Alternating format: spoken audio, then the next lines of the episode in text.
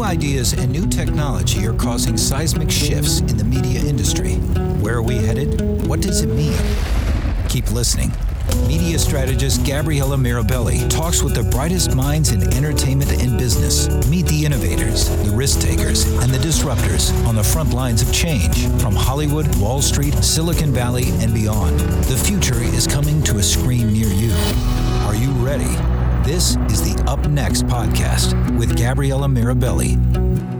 Welcome to Up Next. I'm your host, Gabriella Mirabelli. My guest today is Professor David Soberman. David is a professor of marketing at the Rotman School of Management and the Canadian National Chair of Strategic Marketing. He's a licensed professional engineer, holds a PhD in management from the University of Toronto, and an MBA and a BSc in chemical engineering from Queen's University in Kingston. David, thank you so much for joining us today. My pleasure. When we think about consumer behavior, low involvement goods, things like candy bars, are products where consumers aren't really thinking very much about their purchase before they make it it. And so the thinking of marketers has been that consumers use ads and sales promotions to influence their purchasing. Is that a fair way to set the stage for the types of goods and marketing mindset going into our conversation? Yes, but I also think the attributes of products also are an important factor. And of course, one of the ways that consumers become informed about the attributes is through the advertising. A lot of the advertising that is done for products like that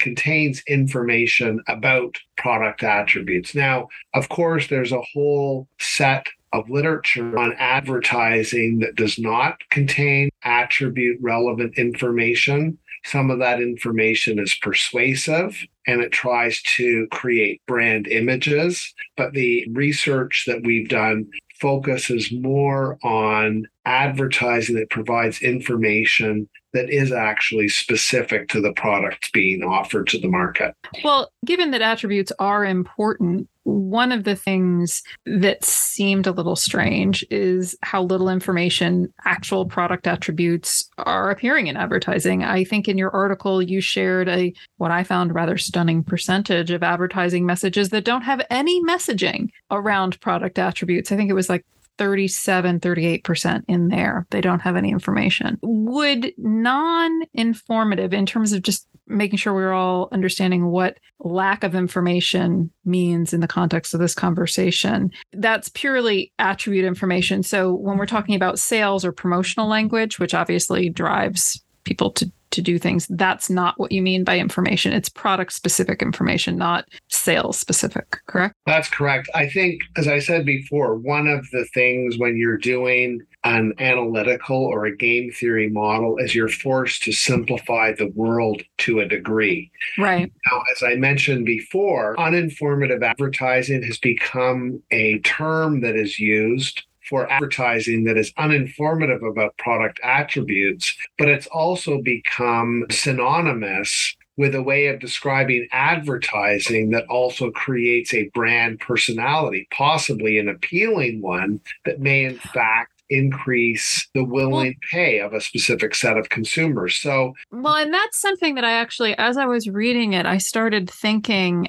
about how perception in the mind of a consumer becomes reality. And if you create a strong enough brand perception, doesn't that become almost a faux attribute? Yes, it does. And I think, I mean, that's a whole that's a whole nother story. that's a whole other way of trying to interpret this. So, in a way, what our model would say is that uninformative advertising indeed would encompass advertising that is persuasive. What we are doing in our paper is assuming that neither firm has an advantage in terms of being able to create an attractive brand personality.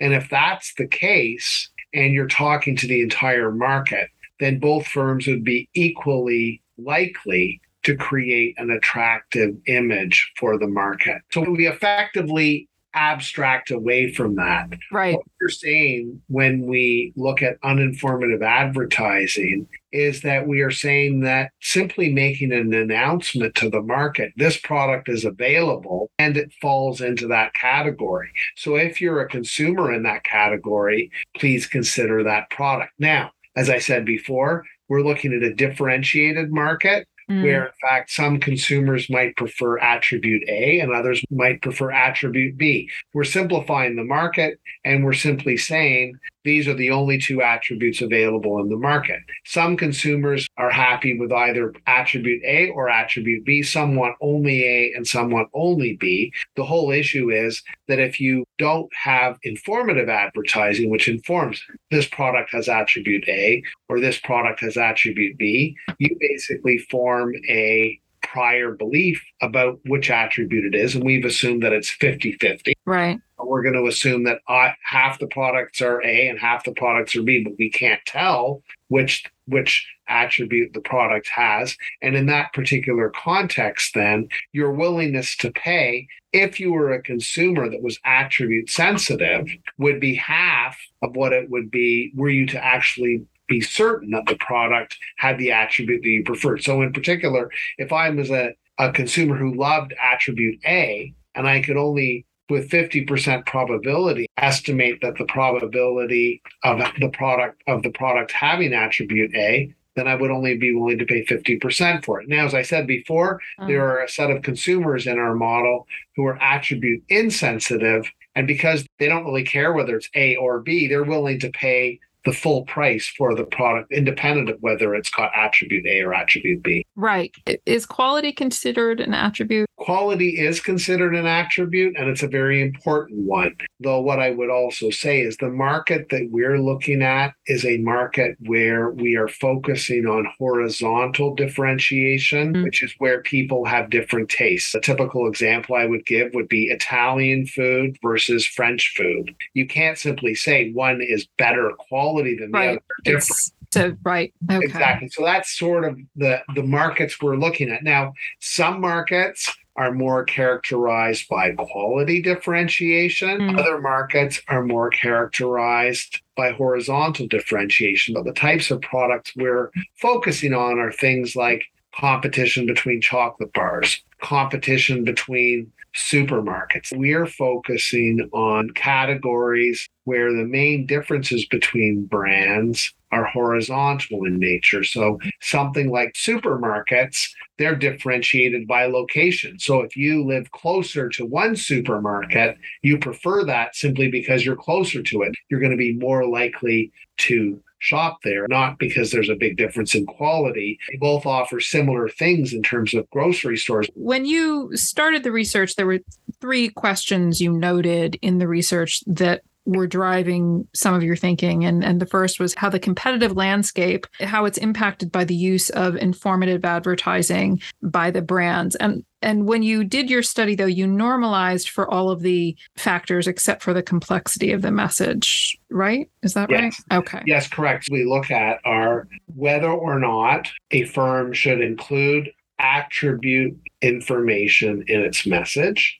Mm. And what we do with a message which includes attributes, costs more to send to the market. And this simply relates back to information theory, which is typically the cost to send a more complicated message is higher just like it takes you longer to explain to something that is more complicated. Well, and this is something, something that I did want to clarify for, for practitioners who are listening, because if you're making an ad, your creative costs don't go up based on whether the ad is complex or not. Your creative development costs don't change. You you hire them to make an ad. So is this really the cost in terms of it's not as effective and it takes longer for the consumer to process it? I mean, I'm just trying to I know with a model you simplify things, but I'm trying to to understand that cost piece if I'm a practitioner and I'm listening. Indeed, I understand exactly the point. And the issue is that this is an abstract representation right. okay. that in order for me to get a consumer to process and remember something that is more complicated, it costs me more. And that's a fact, having worked in marketing for a long time myself. Mm-hmm. If I want to explain to people that Coors Light is a beer, I'm going to have one set one amount of money that I'm going to have to spend to communicate that. If I want to explain to people that Coors Light is a light and refreshing beer, it's actually going to cost me more because in order for the consumers to remember all three things, it always costs more than it will to get them to just remember one thing. Now, obviously, we can deal with high levels of complexity. You're going to have a bigger difference in costs, but these models are basically designed to reflect that basic idea that with more information you have this this factor which is called interference so you're trying to communicate multiple bits of information mm-hmm. and when you have interference it makes it more difficult for a consumer to remember everything but you can make up for that either by having stronger ads stronger creative spending more on media or mm-hmm. exposing them to the media more it's now because this isn't a model about media we right. incorporate that process in an endogenous way. But that's the basic idea that the model. So, and I mean, obviously, when you think about it in a very simplified way, for me to tell you product A is a bottle, and now I'm going to tell you it's either a square bottle or a round bottle, it doesn't seem like there's any difference in cost. Okay, it's a round bottle. And if I just tell you it's a bottle, it doesn't seem like it co- should cost me any more to tell you it's a round bottle. Mm. But as I said before, this is an abstract representation of markets. In fact, attributes are a lot more complicated than round or square right. typically. Right. right. And you're also dealing with advertising that is being sent to consumers, but consumers are exposed to thousands of messages every day. And what you want is your message to break through and be remembered. And that's quite challenging. So it's one thing to sort of, oh, yeah, that's a product in that, that is a chocolate bar. I want to do more than that. I want you to remember that it's a chocolate bar that contains wafers. Right. Sorry, right. but it's going to cost you a lot more to get people to remember the latter than to remember the former. So right. that's really what the model represents. The other, I would say, fundamental assumption upon which the model is based is that there are three types of consumers in our market. There are consumers who are quite sensitive to the attributes and they prefer either the one or the other one yeah. product or the attributes of the other. And then there's a set of consumers that are insensitive to the attributes. You can even think of this when you're with a group of people and you're trying to, once again, plan dinner. Which restaurant are you going to go to? Some people really care. Yeah. You say, okay, we can go to Chez Jean, which is a French restaurant, and we can go to Gino's, which is an Italian restaurant. Right. Why? You're going to have a couple of people say, I want Italian. I want to go to Gino's. You're going to have some people that say, I want to go to Chez Jean's. And then you're going to have like a whole bunch of people that say, well, you know, either's fine with me as long as the restaurants are good. Well, right. in a way, that's what the market is trying to, or the model. Well, that's a great way to to set it up. And again, it's it's a study of what the messaging in the advertising is. It's not how it's delivered to the consumers. It's about the different messaging that's there. And so you have this model. What did you find? How is the competitive landscape impacted when a brand commences an advertising campaign that leans into attributes? Well, there's a couple of things. One is one would think when a market is highly differentiated, that is, when if I ask that question at the restaurant, and you would get 50% of the people that would say, I want French, 50% would say, I want Italian, and they have strong preferences. You're a French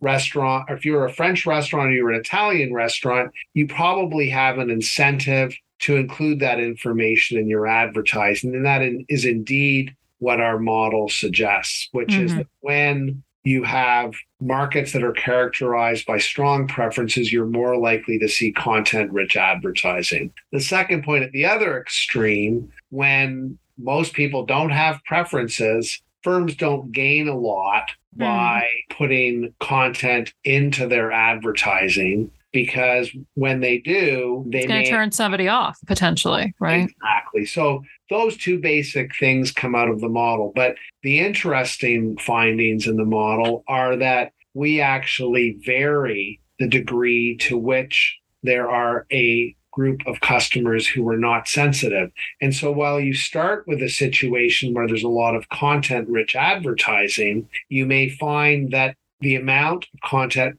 advertising drops, but then in an intermediate range, you actually start to see content rich advertising again. And the reason the reason that you start to see it again is because content rich advertising becomes less attractive up to a point and then and then what ends up happening is uninformative advertising. It's a, it's kind of complicated, but content rich advertising causes a firm to focus on the segment of consumers have a specific preference for that product. But as the number of consumers that are insensitive to attributes gets bigger, suddenly that firm that has con that it, that has only used content rich advertising says, you know what, I can't really make enough money by just focusing on the people that like my product. So they start competing now for the attribute insensitive segment. When the market is highly differentiated. They focus on their segment. They focus on their segment. And that means the uninformative advertiser get, gets is great because not only does it get the segment of people who are not it's everybody. It gets it gets yes, exactly. Okay. But at some point, as the percentage of the market that is really attracted to the firm with the content rich advertising gets smaller, that firm says, Hey, I can't make enough money by just focusing on the people that are loyal to my product. So I start competing more aggressively for the main part of the market. And then suddenly the uninformative advertiser says, Hey, life isn't so good because that guy who used to be happy to stick to his knitting, he's now coming back into my part of the market. So it's better for me to actually adopt content rich advertising. So as a market becomes less differentiated, you may actually see an increase in the fraction of the market that is engaging in content rich advertising, which almost seems to go against it goes against what you'd imagine. Your instinct would be to say, well, why is why is that? But it's a way to differentiate themselves from the competition, right? I mean, that's what they're leaning into. Uh, yeah. So a decrease in differentiation under certain conditions can lead to an increase in the observation of content rich strategies, which means in informative advertising. You may, in fact, see more of that even as the fraction of consumers who don't care about it goes up. That's the first point. The second point, which is in many ways even more interesting, is we're dealing with a market where firms randomly choose their locations. They may do market research and they both decide that attribute A or conversely that attribute B is the one to choose. Firms basically are assumed in our model to independently develop their attributes. So often you're going to end up with one firm has attribute A and one firm has attribute B. But once in a while, you'll end up with both firms come up with attribute A and both firms come up with attribute B. And we could think of this as doing market research on which is the best attribute. Mm-hmm. Now, in our market ex ante, they're 50, it's 50 50. But when mm-hmm. you do market research, there's an error. And what if we both do market research and we both find that attribute A is the best one? So we both develop attribute A. Now, the question is, what kind of advertising are you going to see in that kind of a market? Are you going to see uninformative advertising or content rich advertising? Their products are perceived as being identical. And when products are perceived as being identical, it's very difficult for companies to make money. Right. So what's interesting is that when both products have similar attributes, either they both have A or they both have B, what you'll find is that one of the firms will actually adopt an uninformative advertising strategy in terms of its creative to create what we call artificial differentiation. Right. Even right. products are identical from the perspective of consumers that are making their decision based on advertising that what this does is this creates artificial differentiation. Now this only occurs in a certain range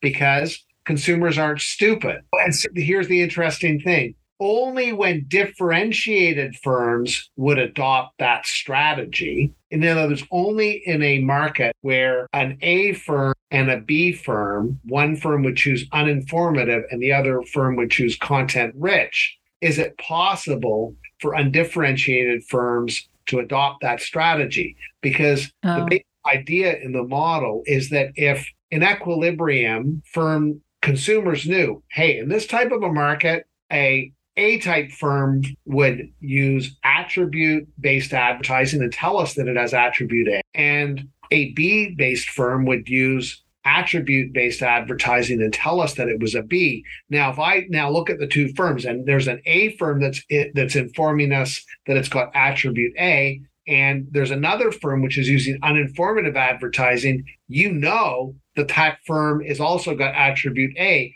because if it had attribute B, it would be telling you. In other words, consumers are assumed to be smart in our model. Right. But the whole issue is that firms that are actually different would adopt content rich and the other would adopt informative that's a possible strategy then for well because then you can draw if if it's the a firm is content rich and you're a b firm but you do content poor you can potentially draw people who are interested in attribute a because they simply don't know exactly right? so that that's the basic idea so in other words in certain ranges you find that firms can artificially create differentiation in the market using their creative. Using their creative. That's interesting. That's really, really interesting. Now, one other question I had was this was all looked at with regard to low involvement goods. Do you think any of these findings and the learnings would apply to higher involvement goods, or is it really only because of the nature of the way people shop and engage with low involvement goods? I mean, that's a great issue. So the whole issue is that even with high involvement goods, mm. the question always becomes is how different are the products? Well, right. I was thinking that in some ways you you might even argue that it applies to them even more. I, you, know, you're you're absolutely right. So it's a really good question. So with a high involvement good, what often happens is on major attributes, firms tend to be quite similar. Then what ends up happening is consumers will end up making a decision on which product to buy based on a relatively unimportant attribute. So it's a high involvement product. Yet what we do is we make a decision based on a relatively unimportant attribute. And guess what? That's what's advertised. Yeah, it's for- the cup holders in the car or something ridiculous. Okay, give you another example: airplanes. So you're trying to to to make a decision of how to fly from New York to Singapore, and you're looking at United Airlines versus Singapore Airlines. And in fact, this is a high involvement decision. You've thought about this for a long time. But what the most important things are when are the flights available and the safety of the airlines? Well, you've looked at it, and both United and Singapore Airlines have excellent safety records, and they both have flights leaving around, around, around the same time. So you're not going to use those attributes to make a decision. So what do you do? You sort of think about, well, what's the experience I'm going to have? And you see the United Airlines and very typically American. When you see the Singapore Airlines and they have these beautiful people that are serving you these exotic drinks in seemingly luxurious surroundings. And so guess what? You choose Singapore Airlines. It's right. clearly not the most important attribute, but guess what? It's the it's the attribute that people use to make the decision. And now you take to this to the model. The only way you would know what it's like inside Singapore Airlines or a United Airlines flight, if you had never taken one to Singapore, is through their communication. So going back to your point, yes, in many high involvement decisions, especially when the offerings of the major competitors are similar on major attributes, our our our model would have something to say. That's really interesting because my my last question was obviously we're using this model to to find out these things and as we said at the top uh, real life can be very messy and it isn't as clean but if I'm a practitioner and I'm looking to apply this conversation to my thinking as I'm thinking about my marketing strategy and what I want to lean into, what would you say is the most important takeaway for them? I think the most important takeaway is to understand that advertising itself performs two roles. The first is it creates awareness, and the second that it provides you information about what's being offered. And I think that most of us would agree that awareness is almost fundamental to being able to generate business in a category. But the thing that the model tends to show as well is that you may at times not necessarily benefit from providing all the information you can in advertising about your product because you may actually turn consumers from buying your product. And I think that that's one of the messages that you want to actually think about is do I want to make sometimes just simply making sure that people are aware of my product as a choice in the category can be beneficial. Uninformative advertising is less expensive than providing detailed information, your product, and what attributes it has. The other thing is by not providing that more detailed information, you may in fact be able to cater to a broader market. So interesting. Thank you for joining me in conversation. Thank you so much. It was my pleasure. We've reached the end of another episode of Up Next. I'd like to close by thanking my production team at Up Next, my friend Rob Knowlton, the voice artist who recorded our open, and of course, all of you, the members of our audience. Thank you. I'll be talking to you again next time right here on Up Next.